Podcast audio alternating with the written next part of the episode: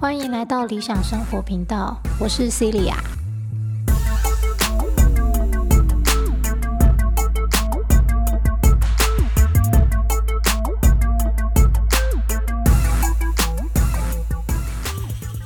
好，欢迎来到少有人走的路读书会第六集。那这一集呢，我们要讲的是这本书的第二个部分——爱。要谈论爱，就先得定义一下爱到底是什么。好，可是呢，就像作者在里面说的，爱其实是非常非常难以去定义的东西。好，那即便是作者自己想办法用比较呃全面性的方式来定义，好，也是不容易的。那这跟我个人的想法是一样的。我觉得爱没办法直接去用正面的字眼定义它是什么，但我们可能只能用一些它不是什么来做定义。好，那我们就先来看看作者是怎么定义爱的。好，他认为呢，我们做很多的事情啊，都是因为有一种力量在推动着我们，而这种力量呢，就是爱。爱就是人们自律的原动力。好，因此呢，作者在这边给爱下的定义是：爱是为了促进自己和他人心智成熟，而不断拓展自我界限，实现自我完善的一种意愿。为什么作者要下这个定义呢？哈，就是像我前面才刚提到的嘛，很多人其实以爱之名行控制之实，对吧？或者是嘴巴上说着我很爱你，希望对方做的却只是完全的利己。好，就是我这个满口爱的人，但却是希望对方只做对我好的事情。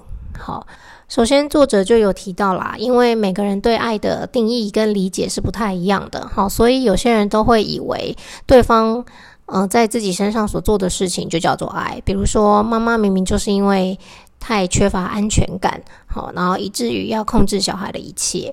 好，但是呢，小孩却误以为这就是爱。那身为一个心理医师，哈，作者就认为说，在心理治疗的过程中啊，爱扮演了非常非常重要的角色。所以，如果我们没办法区别什么叫做真正的爱，好，什么叫做假爱之名，好，行其他之实，啊，行控制之实，好，行自私之实等等的话，那这个治疗就会有点难以顺利的进行。好，所以作者在这边呢，就先说爱跟非爱最显著的差别之一呢，就在于当事人的意识还有潜意识中的目标是否是一致的。好，如果呢意识的目标和潜意识的目标是不一致的，那就不算是真正的爱。这就是作者在这边举到的例子，哈，有一个年轻的男患者，他胆小怕事，个性拘谨而内向嘛，然后他就会一直说，是因为我妈太爱我了呀，哈，他很怕我在外面受伤啊，他每天都要接送我啊，然后怎样怎样，好，可是呢，其实这个妈妈的动机啊，到底是因为爱他吗，还是因为自己缺乏安全感？好，所以他的。意识当中，他是跟着孩子说：“我很爱你呀，你看我就是关心你啊，所以我要做这些事情。”可是呢，他的潜意识当中其实是不愿意去面对自己那个呃不安全感，或者是想要控制的这个欲望。好，这就是所谓的意识还有潜意识是不一致的。那这样子的行为就不能算作是真正的爱。第二点，作者提到，爱是一个长期渐进的过程。爱意味着心灵的不断成长，还有心智的不断成熟。好，在帮助别人进步和成长的同时，我们也会拓展自己的心灵，让自己更加成熟。好，也就是说呢，我们在付出爱的同时，不仅能让他人的心智成熟，同时呢，也能让自己获益。第三，真正意义上的爱，既是爱自己，也是爱他人。好，爱可以让自己和他人都获得成长。好，一个不爱自己的人，绝对不可能去爱别人。好，这是为什么我们在软实力那边有特别强调爱自己的能力嘛？对不对？好，父母如果缺少自律呢，自己的心灵就无法成长，那也就很难领导孩子学会自律。好，所以以身作则很重要嘛。我们在为了使他人能够去自律的同时，自己也成为了一个非常自律的人。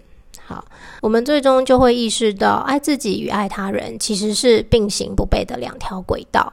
随着时间的推进，两者不但越来越靠近，而且这个界限最后甚至可能会模糊不清，甚至完全泯灭。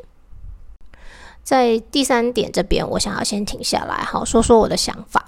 嗯，我非常同意作者所说的。好，可是呢，就是在他最后一点这边，他所提到的内容，我觉得是非常非常需要我们呃提高警觉的。好，怎么说呢？因为他说，呃，这个最终啊，爱别人跟爱自己啊，其实是一样的。好，这个界限甚至会模糊不清。有时候做的这个行为，你可能已经会分不清楚，这到底是为他好还是为我好。哎，但就是这个模糊不清啊，让很多人以为自己在做着对别人好的事情，可是其实呢，潜意识当中仍然是在引导到对自己有利的那一方。好，这也是为什么作者会在第一点就先特别强调：如果潜意识跟意识当中的目标是不一致的，那就不能叫做真正的爱。可是我们到底要如何能够知道潜意识当中的？思想到底是什么呢？好，这个在非常非常多不同的宗教里面，都一再一再强调的，就是提高警觉嘛。好，我们要有警觉的能力，自省的能力，要有意识的去挖掘我们的潜意识。这也是我这么喜欢奥修的原因。好，虽然我知道他是一个，嗯，算是有争议的人物吧。嗯，但是呢，我不是很在意别人对他所谓表面的攻击，好，因为那些攻击不过就是因为，呃，大家自己对所谓的圣人呐、有智慧的人呐，有一个应该，你应该是怎么行为，你应该是怎么作为，好，那把这个应该套用到他身上的时候，就会觉得，哦，你看他不符合规则，我不是很在意这点，我比较在意的是他所说出来的言辞是不是对我有帮助。啊，他只要是有帮助的，我就会非常感谢他，我也会非常的认同这件事情。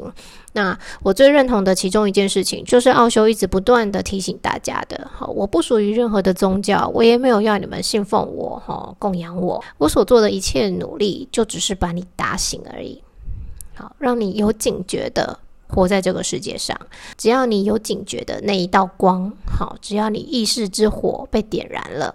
那么接下来你就不可能做出任何无意识的行为，也就不可能做出任何意识和潜意识不符合的所谓的假的爱的行为。好，回到书里面第四点呢，作者说爱是需要付出努力的。好，就像前面几点提到的，既然我们的爱就是会让对方能够成长，自己也跟着成长的话，那成长的过程本来就是需要付出努力的。作者提到，爱是一种意愿。好，之所以用意愿来定义呢，是因为欲望和意愿是不一样的。因为并不是所有的欲望都能转化成行动。好，只有强大到足以转化成行动的欲望，才可以称为意愿。所以，想爱不等于去爱，爱的想法也不等于爱的行动。真正的爱是行动，是一种由意愿而产生的行动。所以呢，爱是一种主动选择，而不是一种被动的强迫。好，那这一点当然就不再赘述了。好，嘴巴上说爱，那行为上呢，却是做着完全相反的事情。那么，这当然也不能称之为爱。那虽然作者自己已经提出了他认为爱大概是这些方面，好，可是也像我不断强调的，好。如果我们希望大家对爱不要有什么样的误解或迷惑的话呢，我们同时也要告诉大家，所谓的爱不是什么。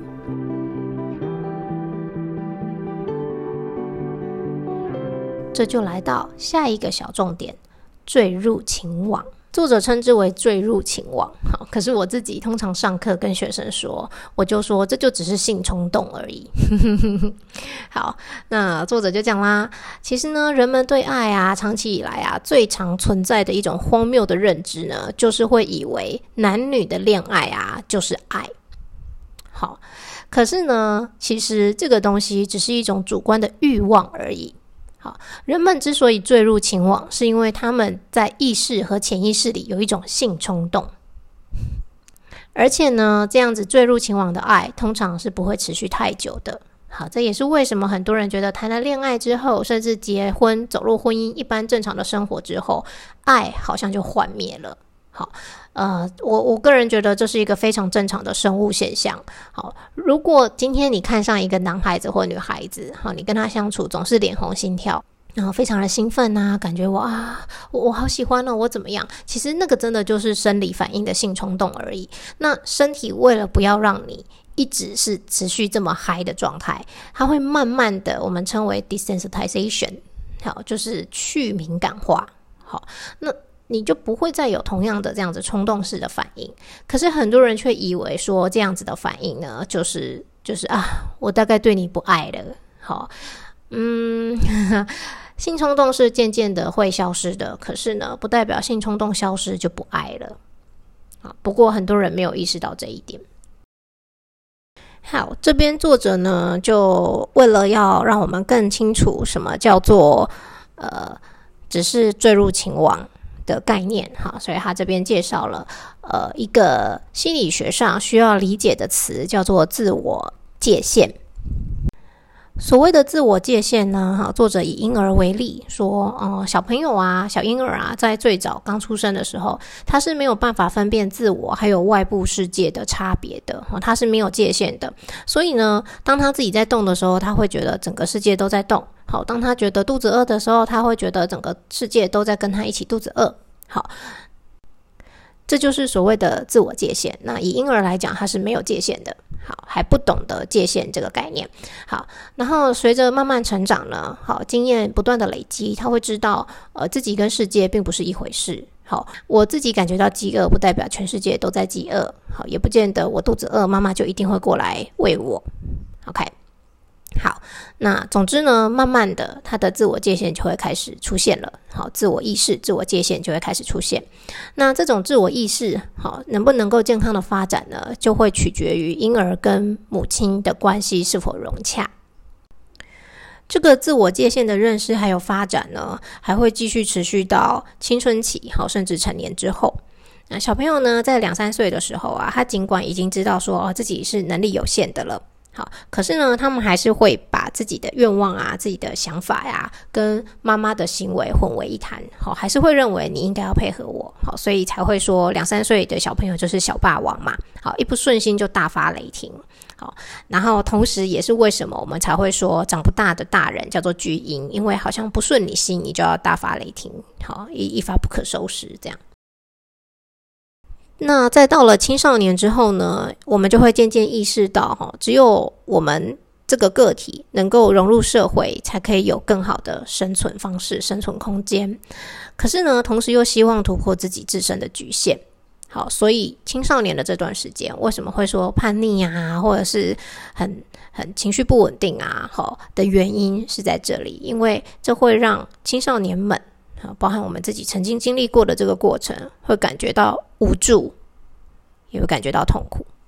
作者介绍完自我界限之后呢，他就回过头来讲这个坠入情网到底是怎么一回事。在某种意义上呢，坠入情网是情感还有心灵的一种退化。当我们跟心爱的人结合在一起的时候啊，就会有。小时候和父母相伴相连的这种记忆，好有点呼应，很类似的感觉，所以呢，又会觉得哇，好开心哦，有那种无所不能的快感，好，又感觉到自己非常强大而有力，好，似乎没有什么东西可以阻止我们的愿望实现。这样，那这种感觉，爱是无比强大，能够征服一切的这种感觉，其实是虚幻的，好，它常常跟现实脱节。这就很像是一两岁大的小朋友自以为能称霸全世界一样的不可理喻。坠入情网啊，并不是自我界限的扩展，而是自我界限部分的暂时性崩溃。好，以至于让两个人觉得好像我们已经融合在一起，我们无所不能。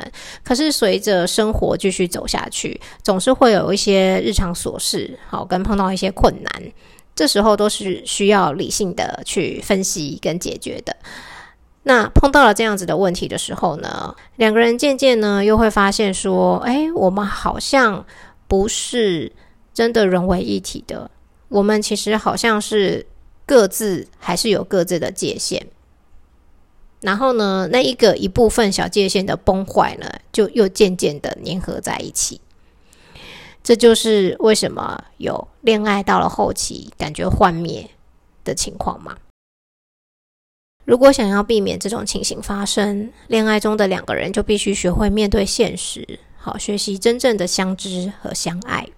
好。为什么作者要用真正呢？好，他说，因为坠入情网并不是真正的爱，它只不过是爱的一种幻觉而已。情侣们只有在脱离情网之后，才能真正的相爱。那我必须要强调哈，我个人觉得所谓的坠入情网啊，就真的只是那三个字，叫做性冲动。OK，作者继续说，真爱的基础不是恋爱，甚至呢，它是没有恋爱的感觉的。好，真爱甚至也无需以恋爱作为基础。这真的就想到以前为什么会有所谓的媒妁之言和父母之言。嗯，讽刺的就是啊，反而就是在自由恋爱之后，这个离婚率才不断的在攀升嘛。因为大家没有弄清楚恋爱跟真爱差在哪里。作者接着说，坠入情网。也就是我说的性冲动，好，它并不是出于主观意愿，也不是有计划、有意识可以选择的。好，很多时候呢，我们不管怎么样期待，不管怎么样的去计划它，好，有没有这个机运啊，或什么的，都不见得能够体会到恋爱的感觉，或是坠入情网的感觉，或是激发起性冲动的感觉。OK，所以呢，你完全可能爱上某个与你毫不相干的人，甚至因此。而不愿意承认对方身上的缺点，并且对他产生深深的依恋。爱情是盲目的。再来，不管自我约束是如何的严格，我们呢也只能控制恋爱的进程，好，却无法创造出恋爱的感受。所以，再一次强调这一句话：坠入情网，并不是自我界限的扩展。而是自我界限部分的暂时性的崩溃。扩展自我界限是需要付出足够的努力才能做到的。坠入情网却无需努力，它是自动被动发生的。这种坠入情网唯一的作用呢，就是消除寂寞，而不是有目的的促进心灵的成长。好，即使经过婚姻使这个功能延长。也无助于心智的成熟。这个在之后我讲婚姻的部分也会提到类似的概念。作者说，坠入情网呢，其实是人类内在性需求与外在刺激激发产生作用的时候所产生出来的典型生理还有心理反应。好，它的意义呢是在于增加人类的生殖机会，促进物种繁衍和生存。然后作者也提到，好，即使我们现在有了这个婚姻的制度，哈，或是所谓婚姻的陷阱，但是呢，因为我们原始基因好，只是为了繁衍嘛的这个作用呢，所以呢，有很多恋人或是配偶，好，不管幸福或不幸福的人，在步入婚姻之前啊，就会想到婚后要面对的现实，就已经仓皇失措、落荒而逃了。这个部分我会在之后有一集我学妹想听的婚姻，好，我对婚姻的想法这个概念里面再更仔细的提到。但我可以大概简短的说一下我对婚姻的想法啦，就是跟作者在这里提的是一样的哈。性冲动啊是没办法让你一辈子幸福美满下去的，好，你不可能每天都在性冲动，每天都在那边亢奋，不可能。好，所以呢，它充其量不过就是一个消除寂寞的功能而已。如果我们每个人都能够有自己就能消除寂寞的能力的话，其实婚姻是不需要存在的，对吧？这也是为什么作者说，即使透过婚姻啊，让这个功能延长，好，让消除寂寞的这个功能延长，其实也无助于我们心智的成熟。好，总结到底就是，我们能够爱别人之前，是先要能够爱自己的。但好笑的就是，如果我能够爱自己，我又何必一定要绑住另外一个人一辈子只能爱我呢？好，我我先停在这里，不要离题太远。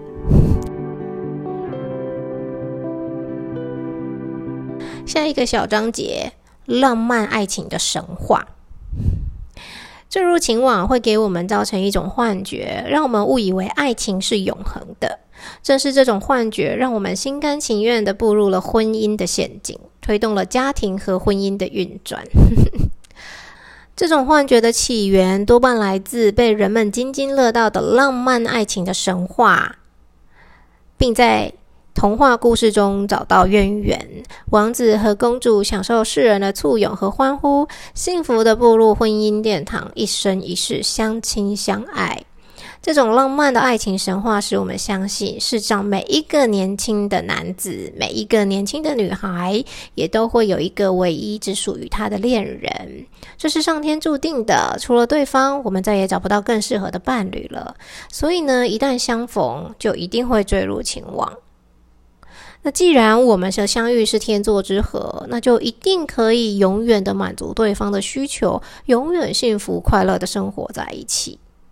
嗯，那如果呢，我们的生活出了摩擦和冲突，这些激情慢慢的消失了，好，这些性冲动慢慢的消失了，那么一定是当初选错人了，我们可能违背了上天的旨意，错过了最适合我们的人。唉。我觉得我跟这个作者真的是相见恨晚呐！我常常都跟学生说，你知道为什么我们从小就要让你听王子公主一辈子幸福快乐的故事吗？因为我们的法律制度就是希望你一夫一妻制啊，就是希望你走进婚姻里啊，所以呢，他才要告诉你这个故事嘛。但事实上，结婚之后真的幸福快乐吗？我没有说不会幸福快乐，好，但是呢。他并没有把真正结婚后所需要面对的现实状态讲给我们听，以至于大家以为走进婚姻，然后就哦，从此 OK 了吗？当然，现在很多人说没有啊，我们都会讲说婚姻是另外一个开始啊，好，人生的另外一条路的开始啊，巴拉巴拉巴拉。你不要只是讲的这么抽象嘛，你把真正会碰到问题提出来嘛，让大家好好去思考嘛，这才是正确的。OK，所以作者就说。事实的真相就是，我们把初恋时爱的感觉错当了永恒的爱。为了追求永恒的爱，为了追逐那种幻觉，我们要么呢不断的在后悔，要么呢就跟对方分道扬镳，好，不断的再去找下一个。作者说，通常许多神话都蕴含最。朴素最伟大的真理，不过浪漫的爱情神话除外。从本质上来说，浪漫爱情神话是一种可怕的谎言。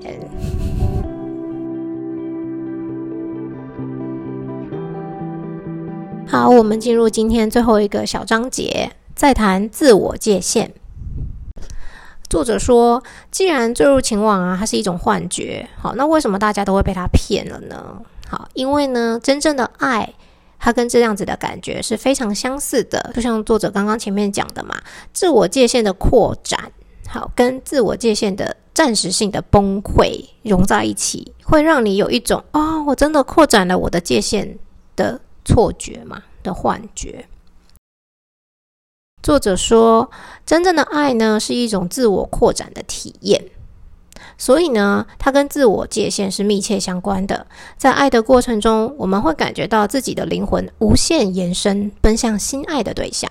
我们渴望给对方滋养，希望对方能够成长。被自我界限之外的对象吸引，促使我们产生冲动，想把激情乃至生命献给对方。心理学家把这种状态称之为精神灌注。我们灌注的对象就是我们所爱的人或是事物。倾心于自我界限以外的某个对象，就会使之占据我们的心灵。那这个对象不一定要是人嘛，也可以是东西。好，我们自己的兴趣，对于某种事物长期的爱，使我们生活在了精神灌注的境界里。于是，我们的自我界限便开始延伸，延伸到一定程度后，自我界限就会淡化，而这时，我们的心智便获得了成熟。我们的自我界限延伸的越久，爱的就越深；爱的越深，自我与世界的区别就越淡。我们越认同世界，坠入情网的那种自我界限崩溃所产生的狂喜就越容易出现。好，我先停在这里。这个呢，其实跟我看很多宗教相关的书籍、灵性相关的书籍，哈，或是甚至奥修的书籍里面都会用到的这个字叫做狂喜。好，然后呢，在作者提到说，当我们投入啊，精神灌注于某个自己喜欢的东西，好，或是对象身上的时候，我们的心灵就会被占据嘛。好，那这就很像我们说的心流的概念，你会发现你是消失的。好，这同时也很像呃，之前我学妹想听什么时候会感觉到幸福。好，那个时候我说，当我的感觉越小的时候，我就越幸福。那这个我的感觉越小，并不是我越缩越小，而是当我跟所有的东西融为一体的时候，我没办法说出什么东西是我，什么东西不是我。可以说全部的东西都是我，也可以说全部的东西都不是我。在那样子的感觉之下，是最高最高的幸福感。好，那我不能直接对应说是不是就是所谓宗教提到的狂喜，可是我不得不承认，在那样子的体会、那样子的经验之下，其实是真的非常非常美好的。这就是作者。在同样这个章节里面提到，真正的爱带来喜悦，延续的时间更为长久，可以使我们和宇宙融为一体。我们把这种情形称之为人性和神性的结合，也就是天人合一。作者说，性和爱虽然可能同时发生，却不是同一回事。性跟自我界限的崩溃有着某种关联，它可以使人们产生狂喜。可是狂喜过后，自我界限就会恢复原状，就像刚刚提到的天人合一一样。好，作者这边也有说，其实，在佛教啊，或是一些其他宗教神秘主义的部分来看啊，是一样的概念。好，那甚至有时候他们也会提到说，你看像小婴儿啊、小 baby 啊，他就是没有界限的。OK，这些宗教啊，认为放弃自我界限，才能认识真正的现实。把自己孤立起来，感觉自己是宇宙中独立的个体，就不可能体验到宇宙中的和谐统一。不过，也有一些宗教信徒们，他们走到了另一个极端，他们认为呢，尚未发展出自我界限的幼儿，比成年人更能感觉到世界的真实状态。好，有的人甚至认为呢，回归到幼儿时代呢，才能体验到真实的统一感。好。这样的论调，对于不愿面对痛苦、不想承担责任的青少年来说，可能具有很大的吸引力。好，因为他们会认为，我不必承担的太多啊，别人的要求我可以置之不理啊，我只要停留在青少年这个时代，拒绝成长为成年人，这样呢，我就可以感觉到超凡入圣的感觉。可是遗憾的是，他们非但不能因此成为圣人，反而更容易患上精神分裂症。好，那以我自己。下的结论就是这样子的人呢，他根本就是巨婴嘛。好，然后回到书上，作者说，好在呢，大多数的佛教人士呢都相信，我们必须先拥有或是先完成某些目标之后呢，才有资格来谈放弃。好，这一点我非常非常的认同。我常常跟学生说，其实人生就是不断的从无到有，再到放手的这个过程。好，你在没有的时候是没有资格谈放弃的，好吗？你要先从没有去争取到有，然后再自愿、主动、积极的放弃，主动、积极的放手。这个完全符合这本书里面作者所提到爱的概念，还有自律的概念。OK，不仅自律是以主动积极的方式让自己承担痛苦、解决问题，好，爱本身也是一个主动积极的行为。好，你是否愿意主动积极的去放开自我界限？但前提是你要先知道你的界限在哪里，你要先知道你是谁。所以佛教才会说，你想要达到涅槃和永生的境界，获得神性的启发，那么我们就要体验到真正的爱，并且要为此付出艰苦和努力，而不是透过药物或者是生理的性高潮来。得到涅槃之境。好的，那就回到作者说的，既然坠入情网是一个幻觉，是一个幻象，骗人的，那它到底干嘛要存在呢？好，作者说，因为恋爱和性爱所造成的自我界限的暂时消失，可以让我们对对方做出承诺，而在履行承诺的过程中，真正的爱便可能产生。好，坠入情网本身并不是爱，但它却是爱的神秘架构中最重要的一环。这里我就很想要补充我对奥修的想法。好，很多人对他的呃不认同，好，或是说他们很淫乱的的的原因，就是因为他们会攻击说，在奥修身边的这些人哦，哈哈，他或是他们所经营的这些不同的空间的活动的里面啊，其中就有大家都裸体嘛，好，甚至会呃有性行为的事情发生，好，那他们看起来就觉得说啊，他们就是群体乱交杂交，好。然后就批评说他们很很淫乱啊，这样。那其实就以我这么多年来一直在看奥修的书里面，我我觉得啦，性爱的部分啊，那真的只是他提到的很少很少的一个部分而已。好，那到底为什么他还是要提呢？因为奥修就说了嘛，我只是希望把你们的意识之火给点燃，我只是希望让你们看到那种狂喜的感觉，让你有一点点瞥见。好。一旦你看过了，一旦你体会过了，你会知道有另外一种方式可以达到更全面的狂喜。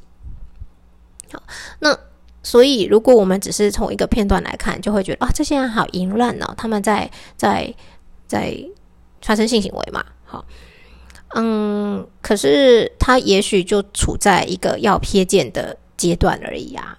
好，那不知道的人在旁边看，就会觉得这是很糟糕的行为。我个人觉得这不是好。那更何况奥修也说，这只是一个瞥见而已。我并没有要你为了得到更多的满足，然后不断的做这件事情。我只是要让你知道，说你现在感受到了这一些，跟最终可以体会到的狂喜比起来，不过就是几百万、几百亿分之一的感受而已。OK。这也就呼应作者说，其实呢，恋爱跟性爱所造成的自我界限暂时消失，就可以让我们有这个瞥见，让我们觉得哇，这滋味好美好。我如何可以有更美好的体验，更美好的体会？OK，可是呢，却没有人告诉你说，这只是一个暂时性得到的而已哟。好，我们需要做的是后面的事，在履行承诺的过程中。真正的爱便可能产生。OK，所以在真正想要达到涅槃和永生的境界的过程中，我们也是需要付出非常艰苦的努力才能得到的。好像有点超过时间，感谢大家耐心听到这边。